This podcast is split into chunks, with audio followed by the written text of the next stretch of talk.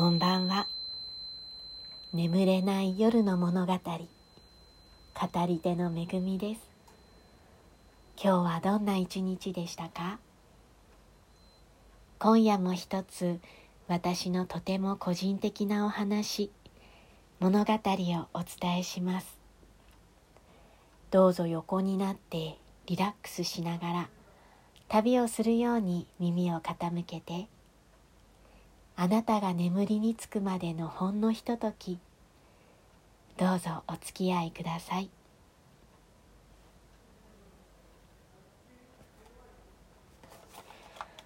以前「竜の子供という配信の時に元養護学校の先生だった山本勝子さんと原田大輔くんの詩を紹介しました。今日はその山本勝子さんからお伺いしたお話を紹介します。4分の1の奇跡。昔アフリカのある村でマラリアという伝染病が猛威を振るい村は壊滅的な打撃を受けてしまいます。しかしどんなに伝染病が蔓延してもどんなに絶滅するほどの病死者が出ても必ず生き残るグループがいました。後年そのメカニズムを調べようと多くの研究者が生存者本人からその子孫に至るまで徹底的に調査を行いました。すると一つの事実が分かったのです。それはマラリアが多く発生する地域ではある一定の割合で伝染病に強い突然変異遺伝子を持つ人釜状赤血球の遺伝子を持つ人がいるということ。そして伝染病に強い遺伝子を持つ人が生まれる時高い確率でその兄弟に重い障害を持つ人が現れるということ。そんなことが分かったのです。その確率は4分の1 4人の子供が生まれた場合必ずそのうち1人は成人前に亡くなってしまうような重い障害を持つことになります。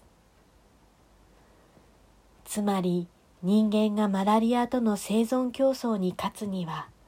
マラリアに強い遺伝子のほかに病気や障害を持つ遺伝子も必要だったということです。病気や障害を引き受ける人がいなければその村は絶滅していたことになります。山本勝子さんかっこちゃんはこの4分の1の奇跡のお話をこんな風に続けます。この話は今の私たちの生活にも当てはまるのではないでしょうか。今私たちが元気でいられるのは過去や現在病気や障害を持ち苦しんで生きてくれた人のおかげではないだろうか。そんな気がします。病気や障害のある人たちは私たちにとってかけがえのない存在なのです。そして私たちは自らの4分の1の奇跡を知ることで健常者も障害者もお互いを認め合い大切にしていくことが大切だと思います。作家山本勝子通称かっこちゃんの言葉でした。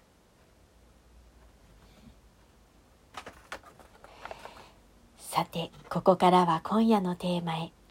台本のない一人語りの時間です。その日のテーマは基本的にくじ引きで選びます。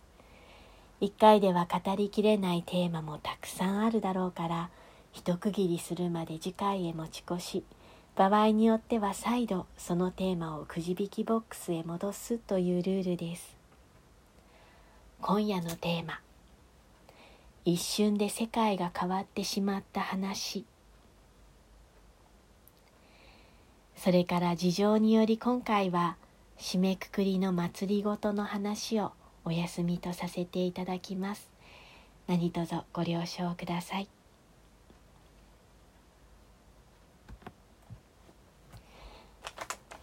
はいえっ、ー、とこんばんは。今日はあの ちょっとあのえっ、ー、と今まで結構10代とか幼少期の話が多かったんですけどだいぶ現在に近い話。でちょっとなんでこのタイミングでこのテーマが出てきたのかなってこのこのことに行き着くのに本当にあのいろんなことがすごくいろんなことがたくさんあってでその先にっていう気持ちが自分の中にはあるんだけれどでもあのまあこのタイミングでおそらくこうお話ししておくのがいいことなんだろうってそう思ってあの くじをボックスに戻すことはせずにちょっと勇気を出してお話をしてみたいと思います。はいえっと私ねあの古神道の先生を青森に呼んだこともあったんですね。あの今ある神道のもっとあの昔にあったもっとこう自然信仰的なアミニズムっていうんですかねそういったものに近い神道の先生だったんですけどでそのご縁ができた時にあのその古神道のあの神代文字っていうか神代文字とも読むんですかね。あの古代の文字を習ったこともあったんです。ワークショップに参加してね。でなんかウェブでちょっとあの神代文字とかあの神様の神にあの人弁の代ですね。の文字って書くんですけどもしあの興味があったら見てみてもらいたいんですけどなんかくねくねしてるんですすごくこう渦巻きっていうかエネルギーのこのうねりを感じるようなそういう文字でワークショップの最後に先生があの自分の願い事をこの紙用文字で書きなさいっておっしゃったんですね。でそれを書いて自分の願い事を書いて紙を文字で書いてで古神道の紙の折り方で折ってこうお守りみたいに身につけて持ってるといいよってで私はそこに何て書いたかっていうと「愛を知る」まあ、愛を知りたいっていうふうに書いたんですね。でも本当になんかあのいろんなことがあってつまり恋愛ですね恋愛のそのいろんなこの挫折があってでもう叶わないと思っていたんです。あもうこの人生はこのまま終わるなって。何て言うかこう好きな人好きになった人にあの好かれはすることはあるんですよ。あの好かれはするけどこう通じ合うことがとっても難しくって愛し愛されるっていうことは私の人生にはおそらくないんだろうなっていうふうに思ってたんです。で恋愛だけじゃなくてねなんか あの旅先で出会った人からねあの結構長くその沖縄旅でお家にお世話になったご家族がいたんですけど「めぐみさんは捨て子だね」ってあの言われたりとかあの捨て子のようだっていう風にね言われたりとかあとそうですね。こう20代後半とかまあ女の子の、まあ、女性の年頃っていう年ですかね。そろそろこうそういうなんていうかパートナー的なものみたいな、ね、20代から30代ってそういう時期ですよね。こうそういう時にあの本当に孤独であの部屋でよく泣いてたんです。特にお風呂とかで。あんまりにも孤独で。多分あれ隣の人に聞こえてたんじゃないかなと思うんですけど泣いてたのを。でまあ恋愛もそこそこしましたよ。あのすごくこうご縁のある方っていうのがやっぱりいてこう何ていうか気持ちがこう分かるというか何て言ったらいいんだろう例えばあの4人ぐらいの仲間で混ざって連想ゲームとかをした時にその人がスタートでじゃあこの無言でねその思い浮かべたものをこうテレパシーでこう 伝えてで最後その結果を見てみようみたいなゲームをねした時にもうその人がふってこう考えたことがもうストレートに自分に伝わってきてそれリンゴっていうあの思考がね立ってででも私のそ私とその人の間にはもう一人いてでこうその次の子からこう私の番になった時にもう分かりきってるりんごが答えって分かってるんだけどなんかこうそのまま言うのもなっていう感じでなんとなくこう似たようなものを伝えるみたいな。で結局それがりんごだったみたいなことがあったりとか。周りのそのスピリチュアルな人にその人が相手だというようなことを言われたりとかっていうことがあったんだけど結局まあ叶わず、まあ、道をたがえてみたいな。そうですね。もういろんなこうことが恋愛だけじゃなくいろんなことがあって、まあ、だいぶ力尽きてしまってもう自分は誰のことも好きになったりこう愛したりっていうことはしないんだろうなって実は思っていたんです。あの天使の声を再び聞いたこともあります。その後出会った人でその声はあなたにはこの人と一緒に行くという道もあるんだけれどねって言いました。でもその人とも手を取ることができなくってその出会いは流れていったんですね。であんなに願ったのに原発は爆発しちゃうしなんか世界はひどくなる一方だしでも人々の生活はそれでも続いていくしでなんとなく続いていってそれなりに楽しいこともあるし美しいものもあるし大好きな生徒ちゃんもいるしみたいな。まあいいのかなってこう あんなにこうねこう意識を持って活動していたこともこう気持ちが折れてしまってでもう普通の人みたいに生きてみようかなって 普通の人ってじゃあ私は普通じゃなかったのかって言ったら、まあ、ちょっと普通じゃなかったと思うんですよね。でその後はもう何て言うか人の真似をしてみたりね。こうそれでもなんとなく求める気持ちもあるからそういう愛に似たものを手に取ってみたり。でもやっぱり違うな欲しくないなってなってもうそういうのもいらないやってなったり。他にこう楽しいことを見つけてそれをこう一生懸命取り組んでみたり。なんかそういう風でも人生って進んでいくんだなって別に悪くないなって。もう特に寂しいとかもちょっと こう長すぎてねあの慣れてしまうというかね。まあ寂しさもこう友達みたいなねなんかもう体勢だけはこう つくというか。でもういつしかあ私も失うものも何もないなって空っぽだなって思っていました。ところが。ところが。結構ねそういう日々長かったんですね。なんですけどうん本当に。ある日なんか魔法のみたい。私にしたら本当魔法 魔法だなと思ってるんですけど魔法みたいなことが起こってまあある方と出会ったんですけどその人が一瞬でそういうその私をまあ悲しみだったり寂しさだったり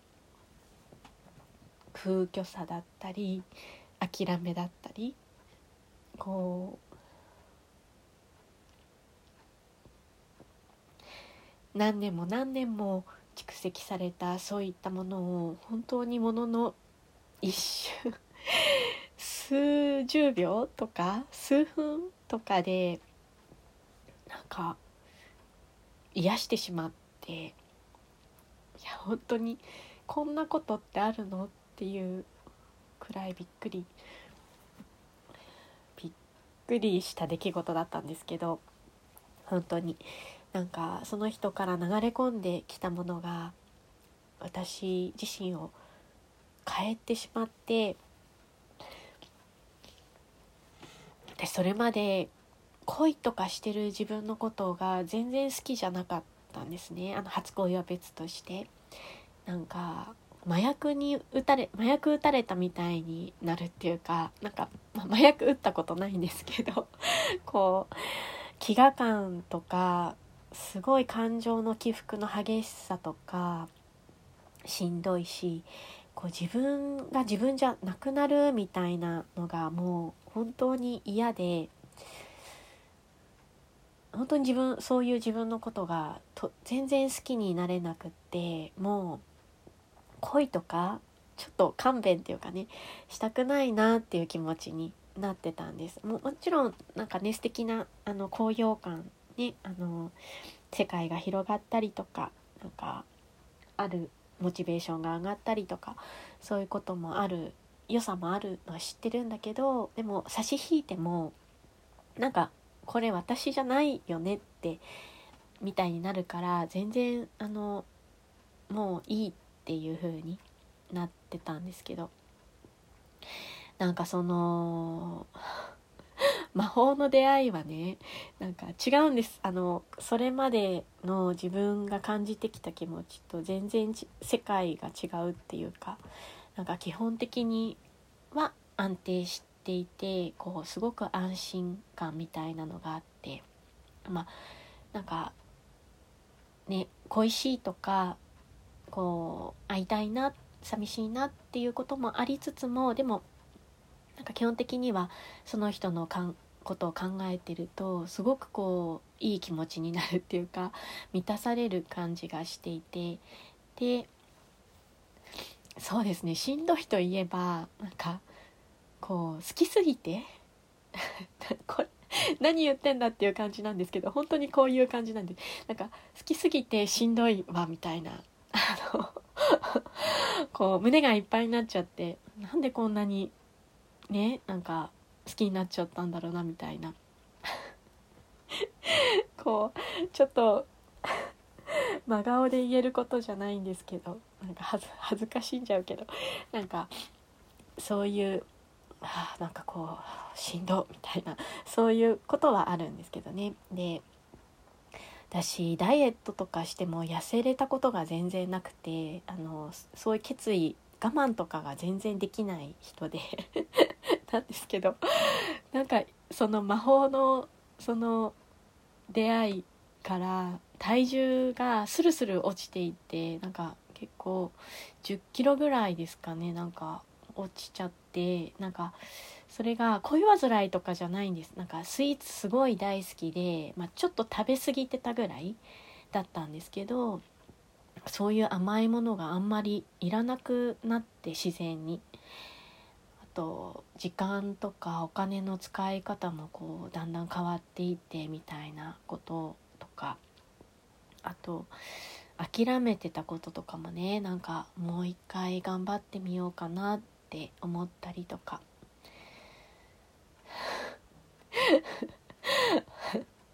本当魔法魔法なんですよ。で しちゃったえっと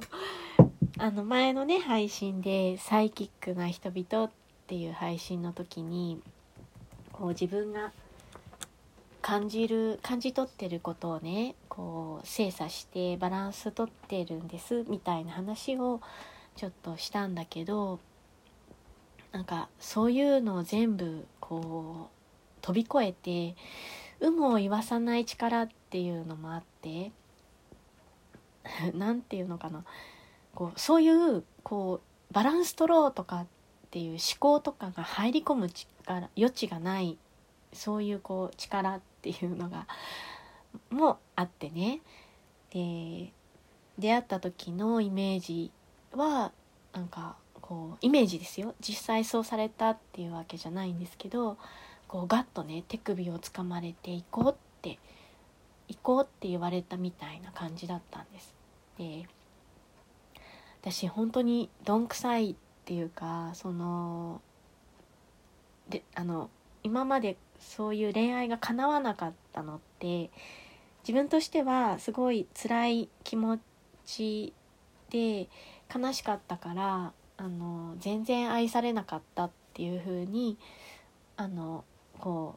うその一言で片付けているんだけどそのど本当はどっちかっていうとその自分が出会いに対してその一歩踏み出せないというかこうなんていうか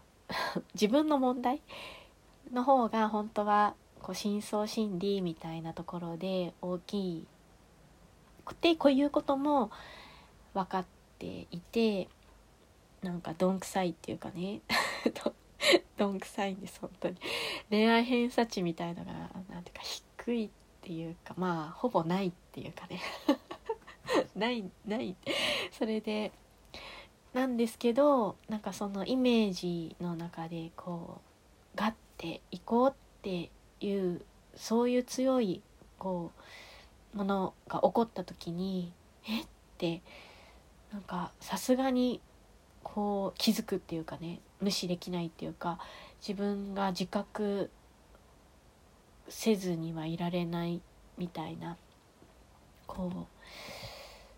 そうですね。うまく言えないうまく言えないんですけど。まああといってあの別にその方とどうこうなったっていうことはなくてね。本当にこれは私の心の中だけで起こってることなんですけど。うん。なんか本当にこのテーマってこの配信のファイナルに持ってきてもいい いいテーマぐらいの話なんです自分の中では。なんですけどなんか引いちゃってねでずっと考えてたんですけど今日一日どういう風に話そうかこのいろんな物語をすっ飛ばしてどうしてこのタイミングでっていうこともまあでもうん。ねいつ死んじゃうかもわかんないしもうね タイムスタンプ的にこう今言える時にこうして残しておくのもいいのかもしれないなってこう伝える機会もねなかなかないと思うし。こう自分自己満足だけどここに残しておくっていうのは、うん、未来のことはね誰にもわからない。私にも全然わかんないけどそうだな。今そのわからないながらも今言えることはその出会いとともに生きてるって。で多分もうもうこんな出会いはないと思うんですね。だからこれを恋とよまあ